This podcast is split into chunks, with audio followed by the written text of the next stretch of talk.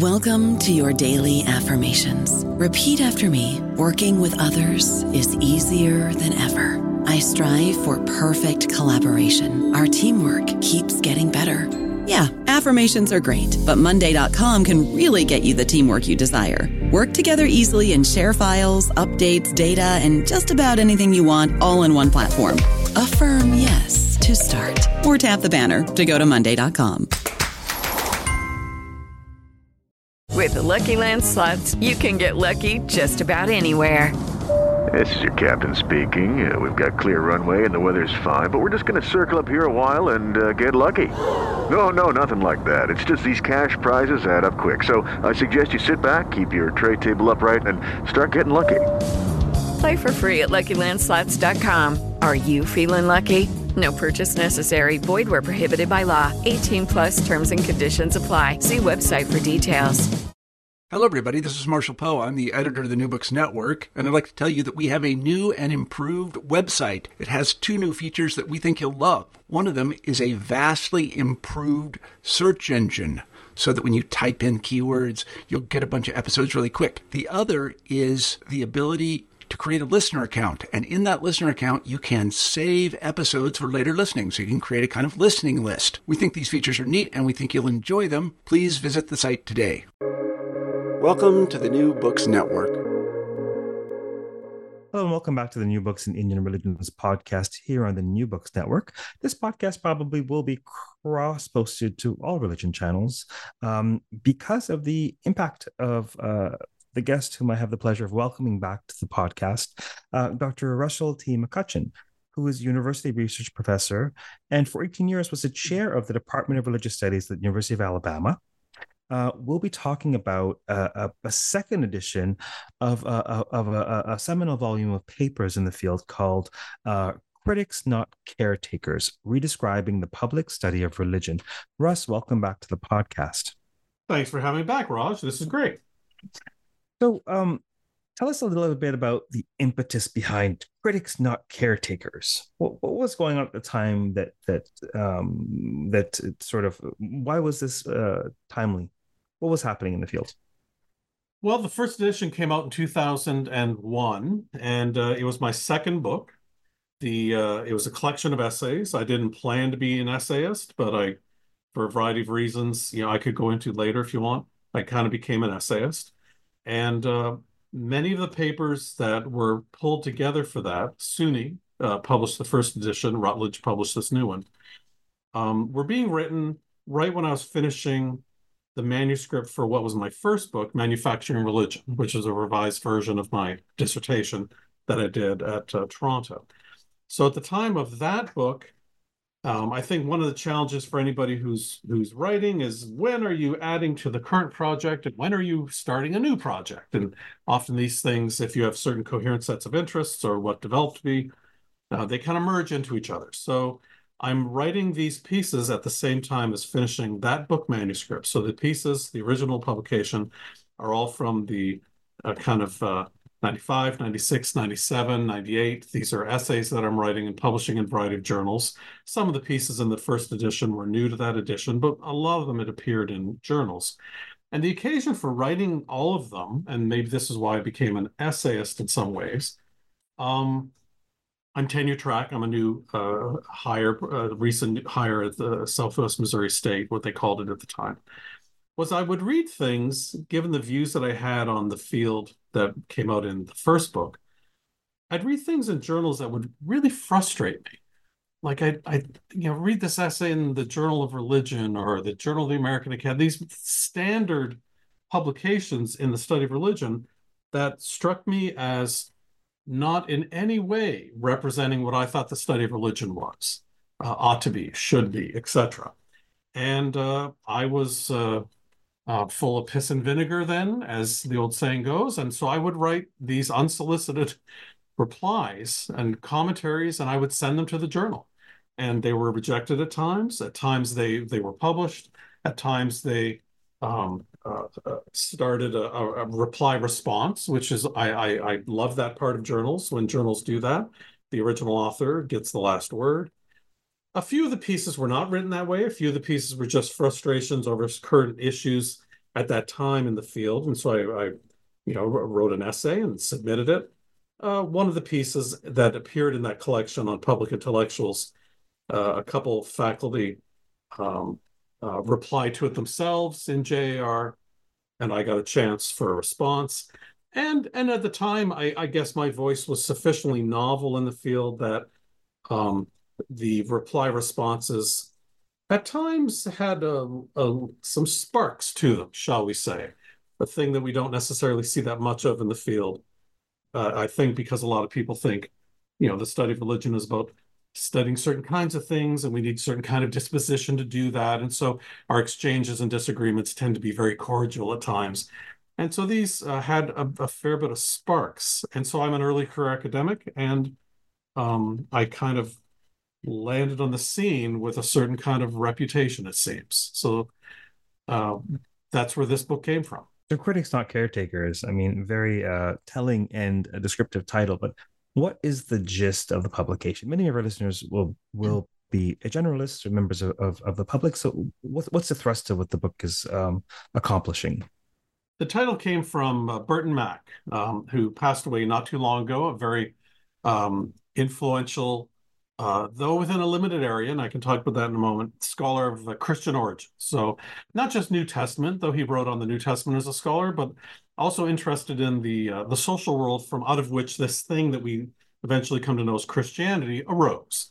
So we can't really use the text to account for that because the text was itself a product of that world. So how can we say some things about the factors in the Greco-Roman world that might have led to this social group forming?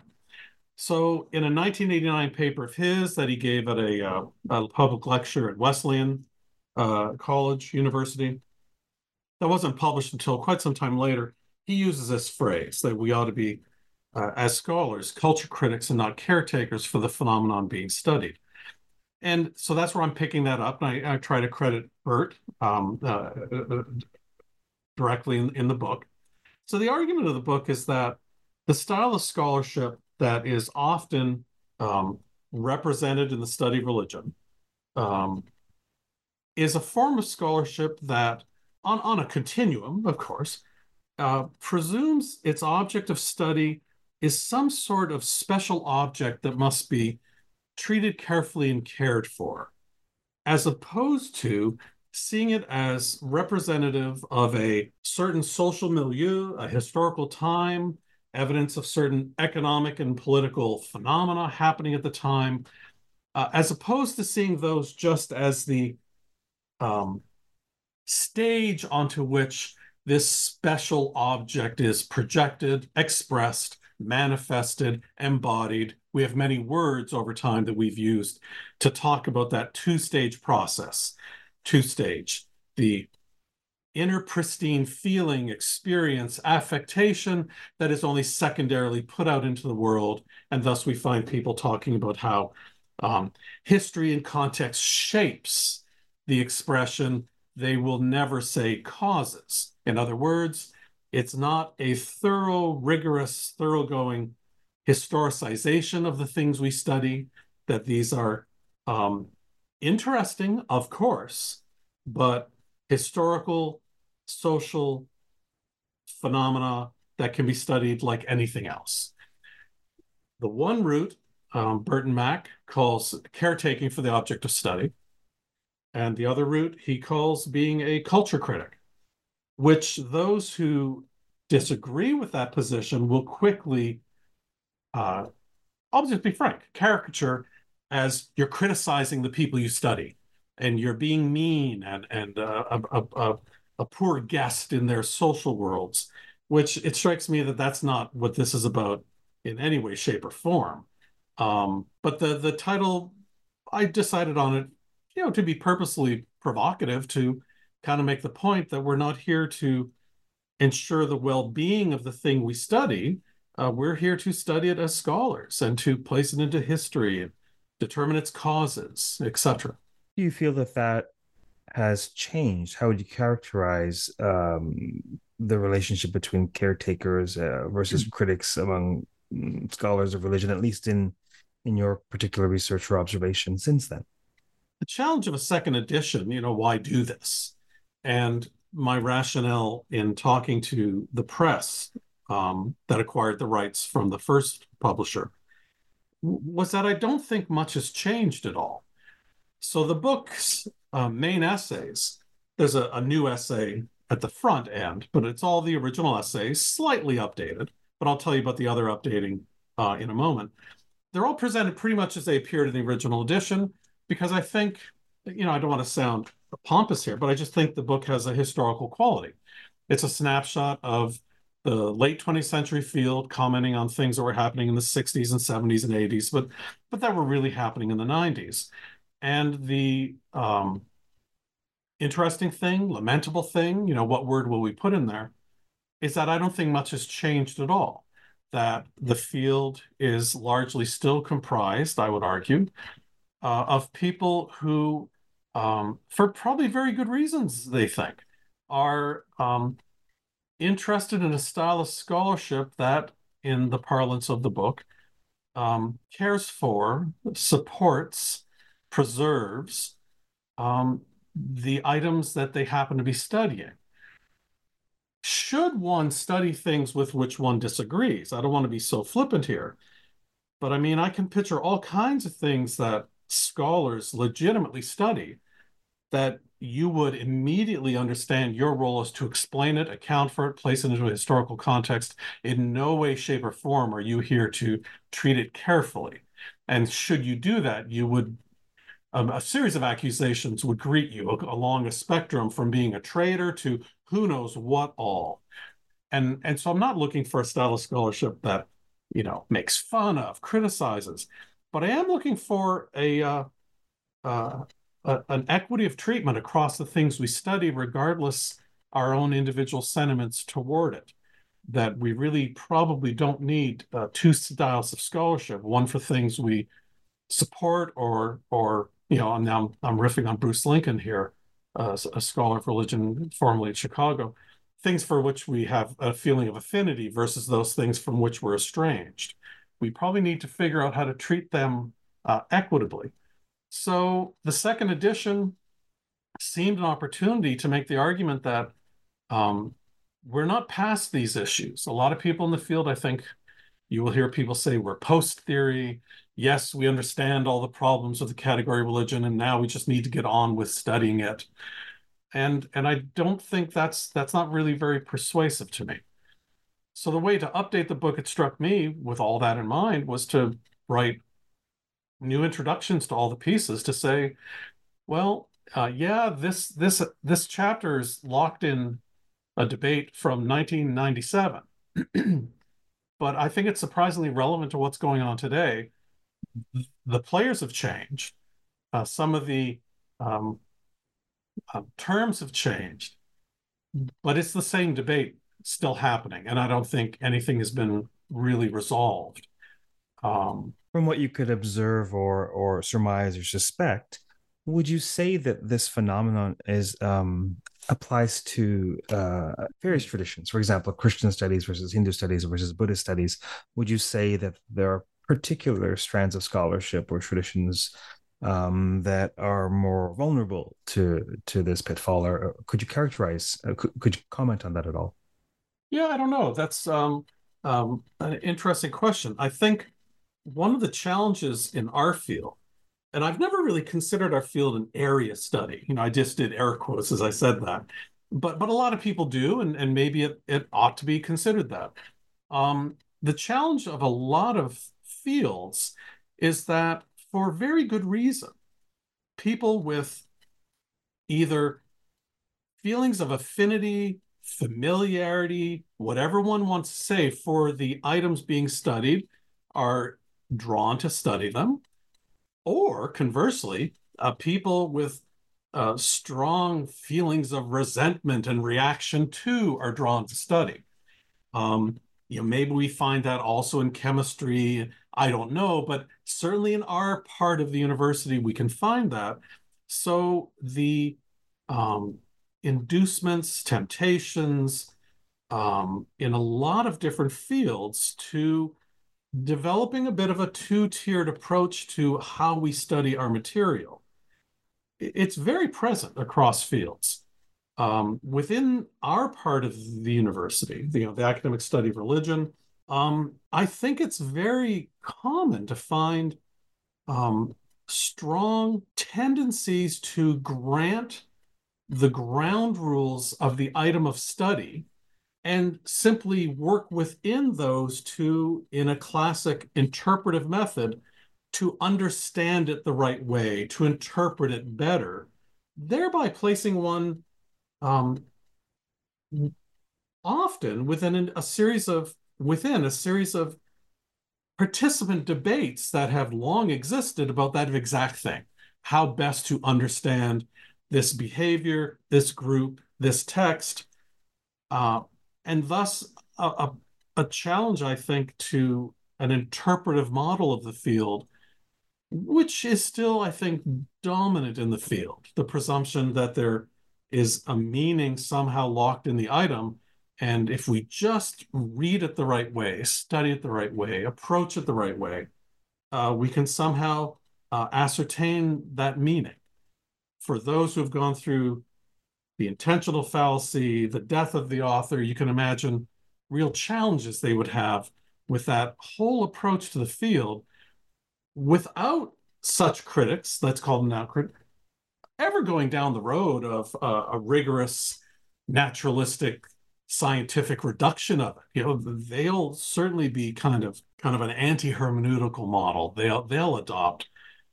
So we can even bracket that bracket that classic natural science critique go there if we want but we're not even necessarily going there to find a problem with that dominant model. That that all too often i think to to go back to what i said uh, conserves a certain kind of logic or grammar of the item that many of its own participants and users presume from the outset. Hmm. So, regarding the subtitle of the book, which of course has been retained in the second edition, Redescribing the public study of religion. What do you mean by public study of religion? Say a bit. Say a bit about that. Um, all my career, uh, I've I've uh, been trained in and worked in public universities, so that's certainly a subtext, especially coming to the U.S. Um, uh, for for a career. I didn't plan to come here, and like a lot of people, a, a career luckily happened for me, and it was in the U.S. So there's obviously the private-public distinction uh, in colleges, whether you know major research universities or or small liberal arts colleges that you know might be denominationally affiliated, uh, maybe not. So the argument for a style of scholarship on religion that I'm supporting, along with many others, but I, I do think we're not in the majority.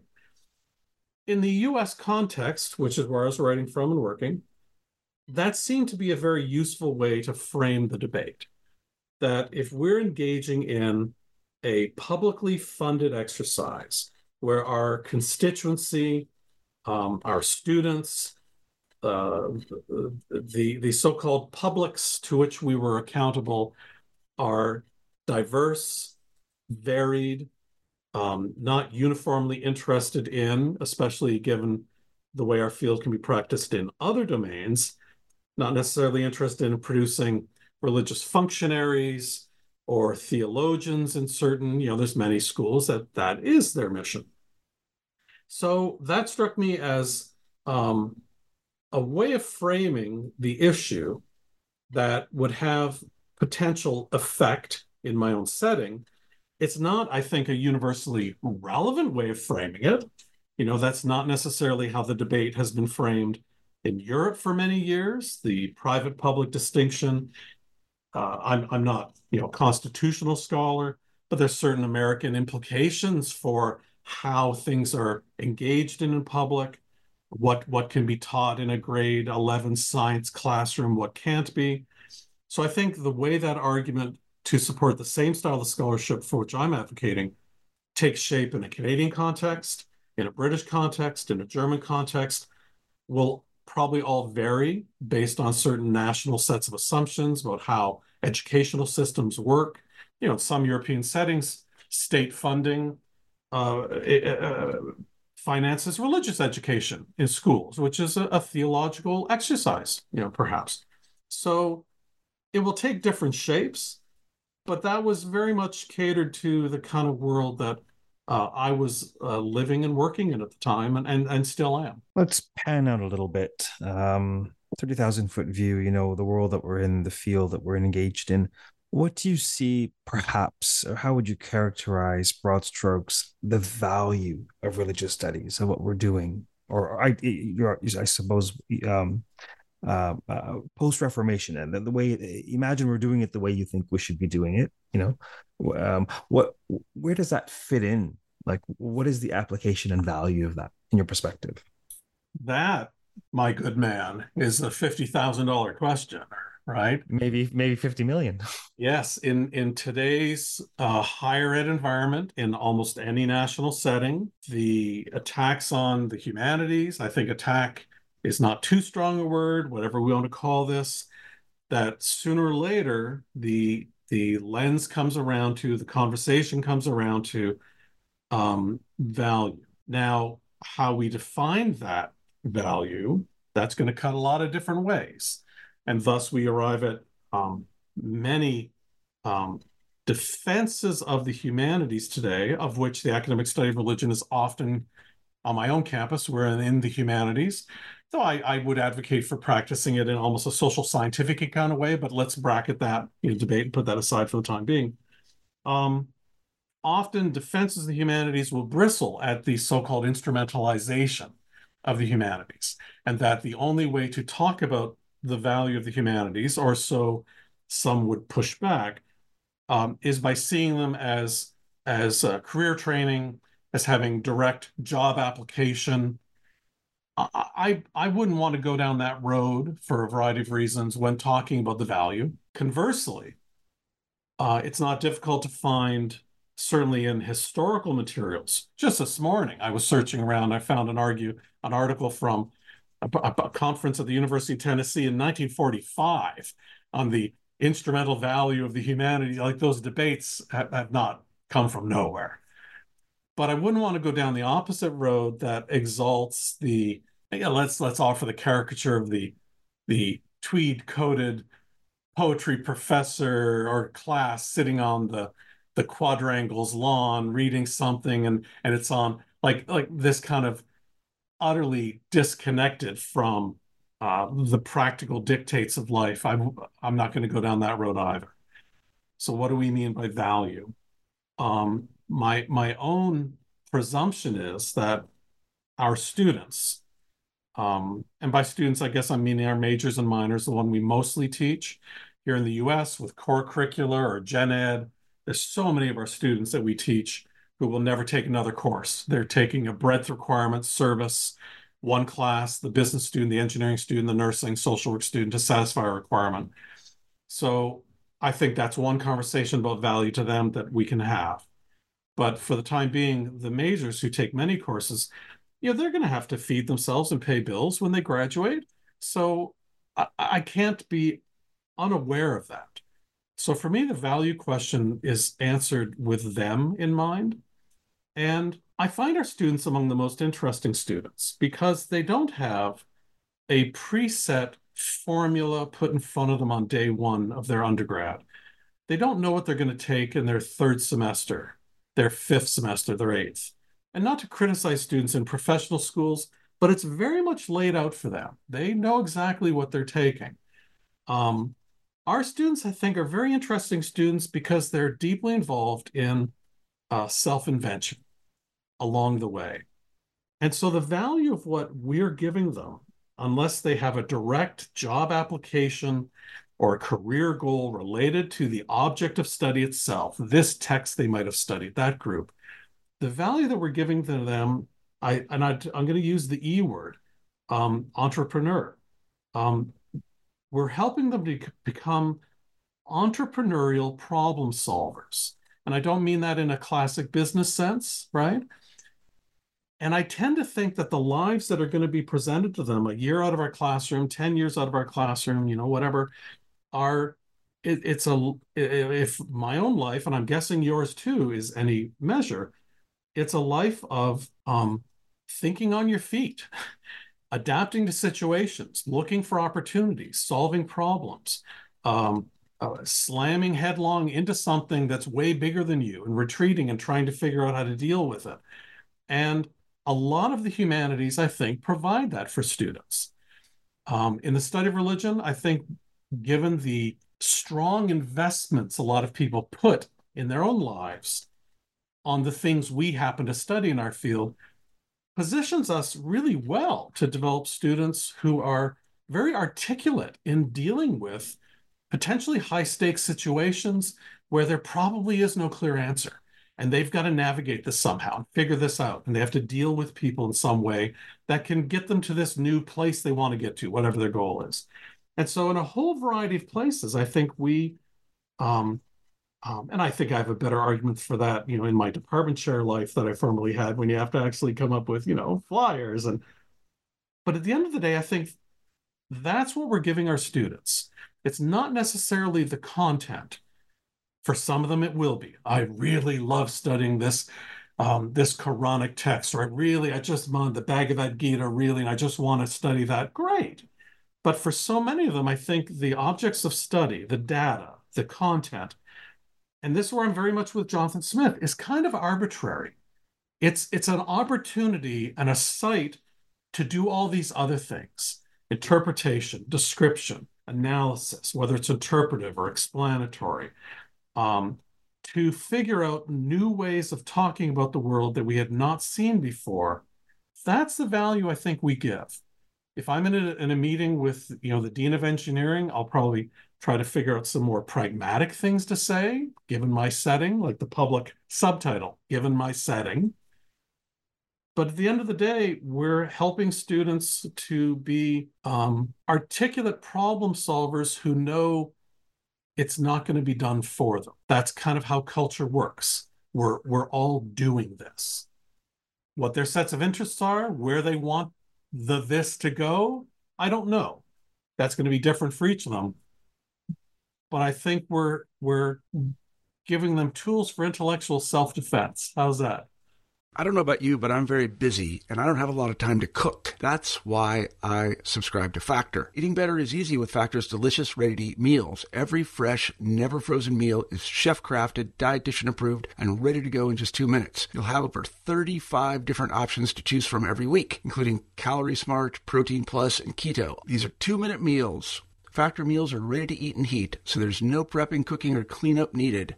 They're flexible for your schedule. Get as much or as little as you need by choosing your meals every week. Factor is the perfect solution if you're looking for fast, premium options with no cooking required. Sign up and save. We've done the math, and this is important. Factor is less expensive than takeout, and every meal is dietitian approved to be nutritious and delicious. Head to factormeals.com slash NBN50 and use code NBN50 to get 50% off. That's code NBN50 at factormeals.com slash NBN50 to get 50% off.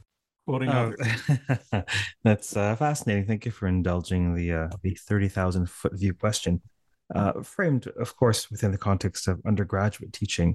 Uh, where my mind goes because it's pertinent to something else I happen to know that you're working on is what about grad students? Uh, what about what about their role? What about what are your experiences and innovations in that training and what that looks like? And feel most free to talk about uh, the current project that you have on hand as well. I hope it's not too loud. I have a leaf blower outside my. I'm on a third floor, but I, I hear that buzzing out there. It, it it takes a lot of work to make a campus look pretty. um, yeah, we talked briefly about this once before. That um, you were kind enough to write a foreword for the book. It's like uh, an edited book um, with uh, that'll come out in 24, 2024 with Equinox in the UK, but you know available here in North America. On um, trying to move the needle a little bit, move the field a little bit in the direction of thinking of back to value, right? Um, entertaining that graduate education until something changes, and that something is international economies, national funding priorities, taxation. This is a very big set of issues. So that, you know, aircraft carrier, that cruise ship isn't going to turn around overnight. Until that happens, to figure out ways of training graduate students in our field, let alone the rest of the humanities, for much wider careers than uh, professorships. uh, because we all know, and that's the problem, right? We all know that um, I don't want to be the bearer of bad news. You know, spoilers, Doctor Who. If you're a grad student not paying attention to this, like we all know that the vast majority of graduate students uh, will not become professors. That the jobs are not there, the funding is not there, attrition is happening in many units. Uh, retirements are not being replaced, so attrition. Um, funding is largely going to professional schools. Moms and dads and students are wisely cognizant of what will you do after you get this degree, especially depending where you're going to school, the cost of these degrees. Well, it's going up everywhere, but it's exorbitant in some places, maybe more middle class affordable in others, but it's still going up. Um, so in that context, not of our making, um, why aren't doctoral programs especially, uh, because that was the degree preparing people for professorships traditionally. Um, why aren't they adapting to this? And it strikes me that there's two ways of adapting. You know, either you cut your enrollment, you know, that's one way, um, or you retool the entire program, curricula, what counts as a dissertation.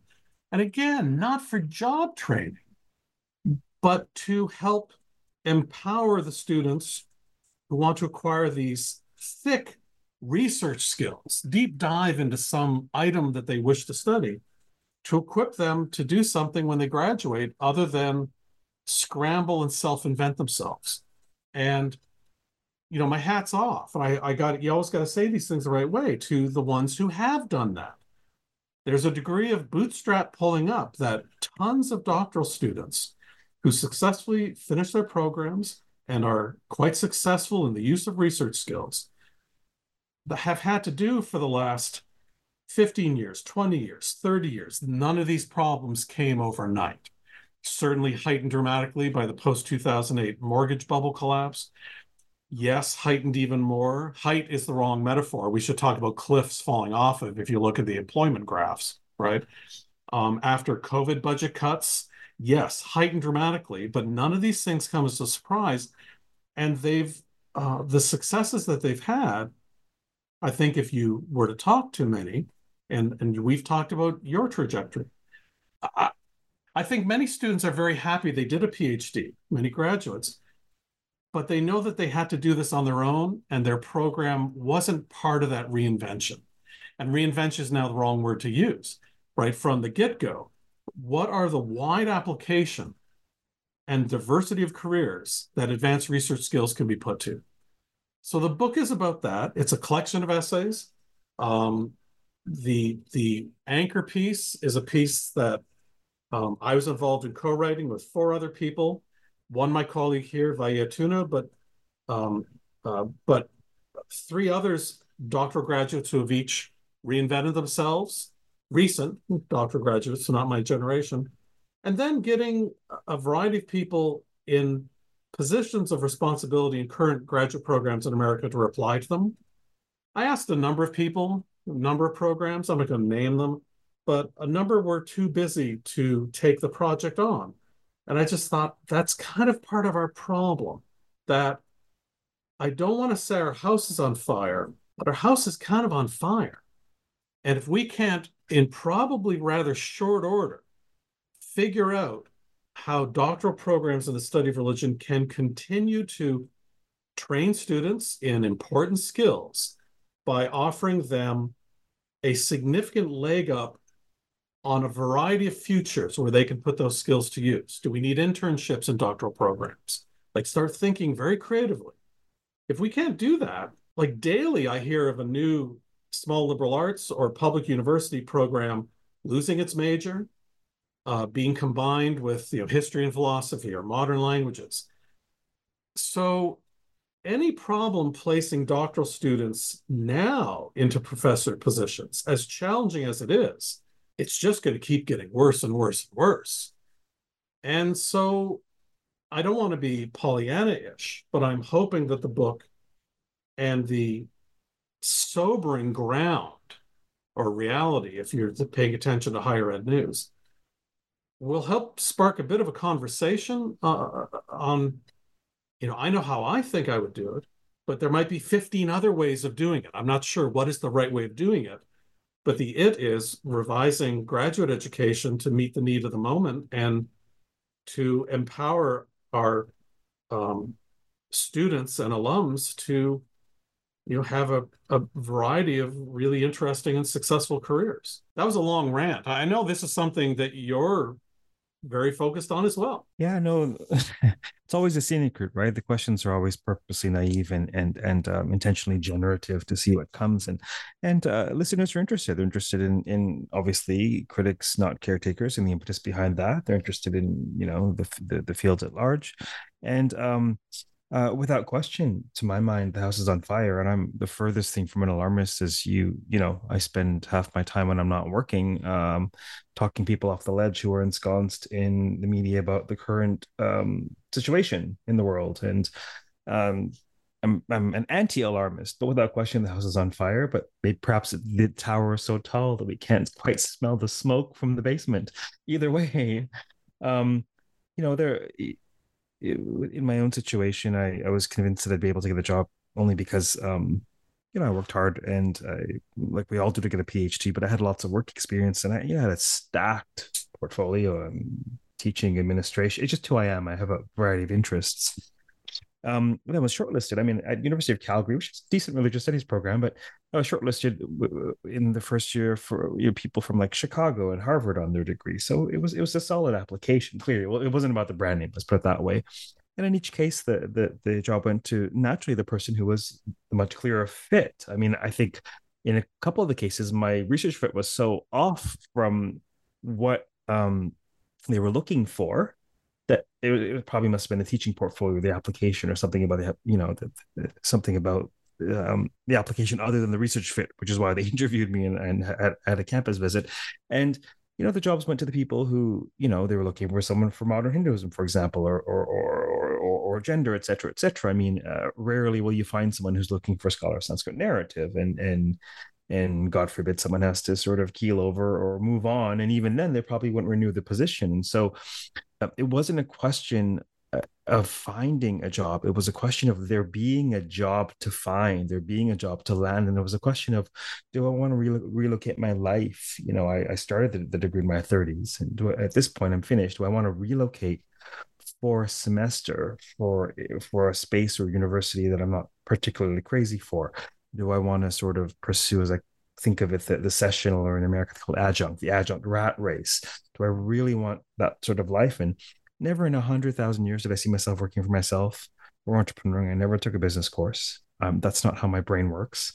Um, but I love teaching. Uh, I love counseling, and I can do that for myself technically as an entrepreneur. And I, I, I got great professional training as part of my degree. Well, great academic training, obviously, and great training on you know how to deal with the academic job market. Um, and I would not um, have traded that in for anything. What would have been amazing is here are some other things you can do with a PhD. Hey, here's the permission. Here's the permission and the validation that there are other respectable, productive paths that are beyond the professoriate proper you know, I would probably welcome a, a professorship if it were a good fit, but I don't necessarily need one to produce.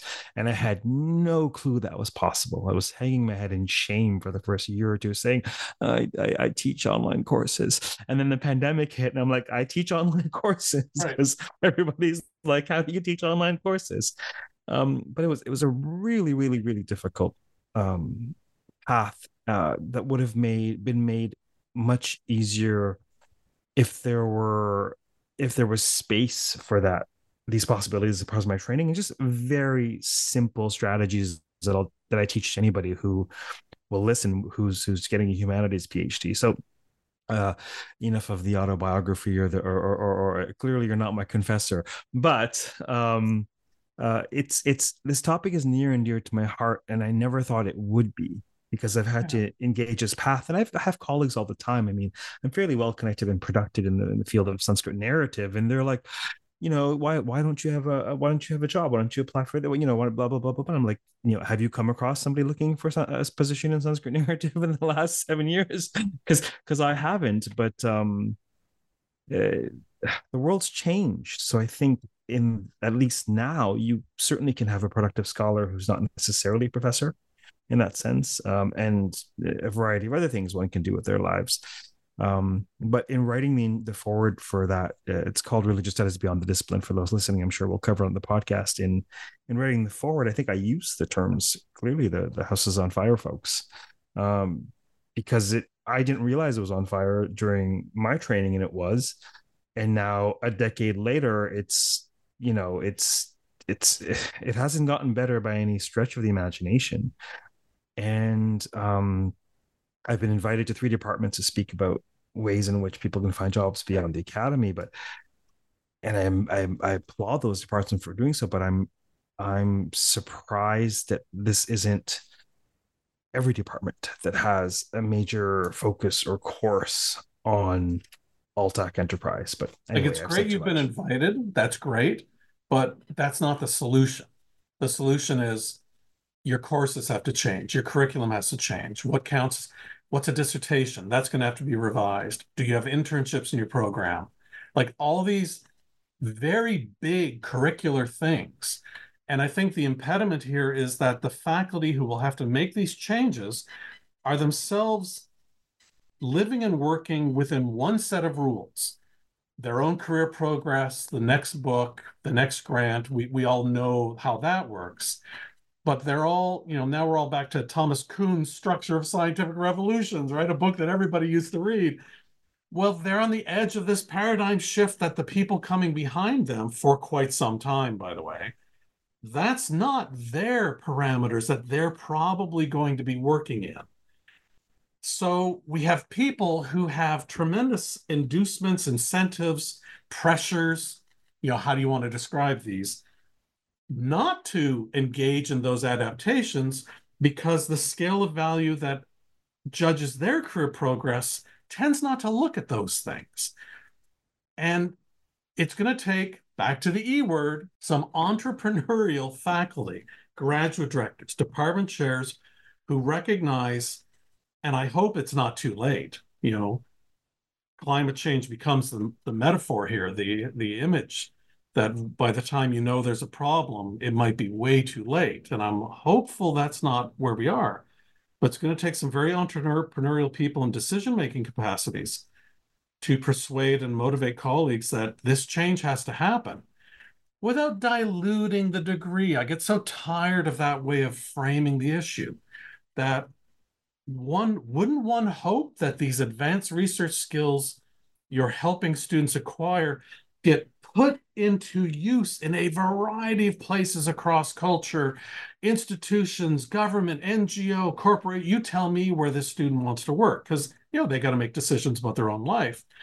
Um, that's not going to change the world, but it would certainly thicken the process by which cultural decisions, political, economic, get made in society, perhaps. Why aren't our PhDs working all across um, sectors uh, in society? But it's going to take some real determination, I think, on the part of people in decision making positions and doctoral granting departments to engage in that hard work of reinventing. There's tons of resources out there. People have been writing on this across fields, but in the study of religion, there's a bit of a silence on it so far. Yeah, and uh, certainly your publication uh, will will will change that. Um, and I don't think it's too late uh, to innovate, to pivot. Uh, and I think, I mean, I, I, vividly recall a question about uh, in one of the talks I gave in 2020 about how can uh, you know an advisor, an academic advisor, help a student along that path. And I responded, well, he or she will have been trained in a particular path their whole life and will have never left it and is now a tenured prof in that path. So it's perhaps unfair for them to guide someone from beyond that path. But what is needed is consultancy or someone from the outside to come in so that folks can gain the entrepreneurial mindset and the, the, the, what is needed to innovate.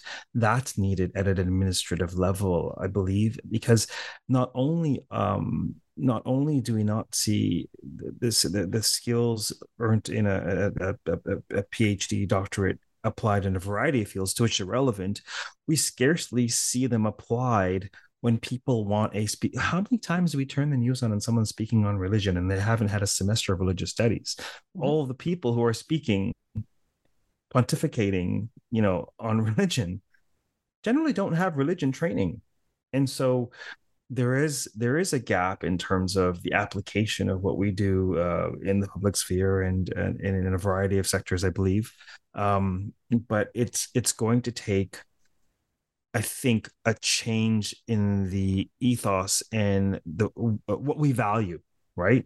So we value online education in a way now that we certainly didn't five years ago. We value podcasts now. I've had three over 300 guests on this podcast, more than half of whom have never been on a podcast. And many of the people listen to this podcast in the field. They don't listen to any other podcasts, but because what is a podcast? Who knows what a podcast is? You know, to them, but this one is a value to them because of they get to keep up with their colleagues' work, et cetera, et cetera, et cetera. So I think we're having a mindset mindset shift in terms of the um, iterations of knowledge production and dissemination that we value. And it's not as if just because it's on the internet doesn't mean it has to be junk food. It could be fine dining, right? So the caliber of training uh, need not be sacrificed for this for the sake of its application or dissemination. And I think that's a major paradigm shift that's afoot for us. I think you're right. By the way, I think podcasts are just on-demand radio shows. right? All those really successful radio shows easily reinvented themselves as podcasts. They just recorded the episode and put it up and called it episode one. Fantastic. So we're we're close to time for today, but I thought I just finally ask you: Was there anything else about uh, the book, uh, current projects, you know, anything at all that you you'd like to touch on before we close for the day? I I think we've uh, taken more more than enough time with that listener who's out on a jog and can't believe they just invested fifty minutes in this. no, I, am just flattered that you wanted to talk about it. I uh, I hope the new content of the book makes it worthwhile for people uh, who are picking it up, and uh, it'd be interested if if they too think the uh, uh, those old old challenges that people associate with long past method and theory debates um, are as relevant as they ever were. Fantastic. Well, thank you very much for being on the podcast today. Thank you, Raj. For those listening, we have of course been speaking with Dr. Russell T. McCutcheon on the second edition of um, a work that is perhaps um, yet quite relevant called Critics, Not Car- Caretakers, redescribing the public study of religion. Keep well, keep reading, keep safe until next time, and uh, keep contemplating how we study this thing called religion. Take care.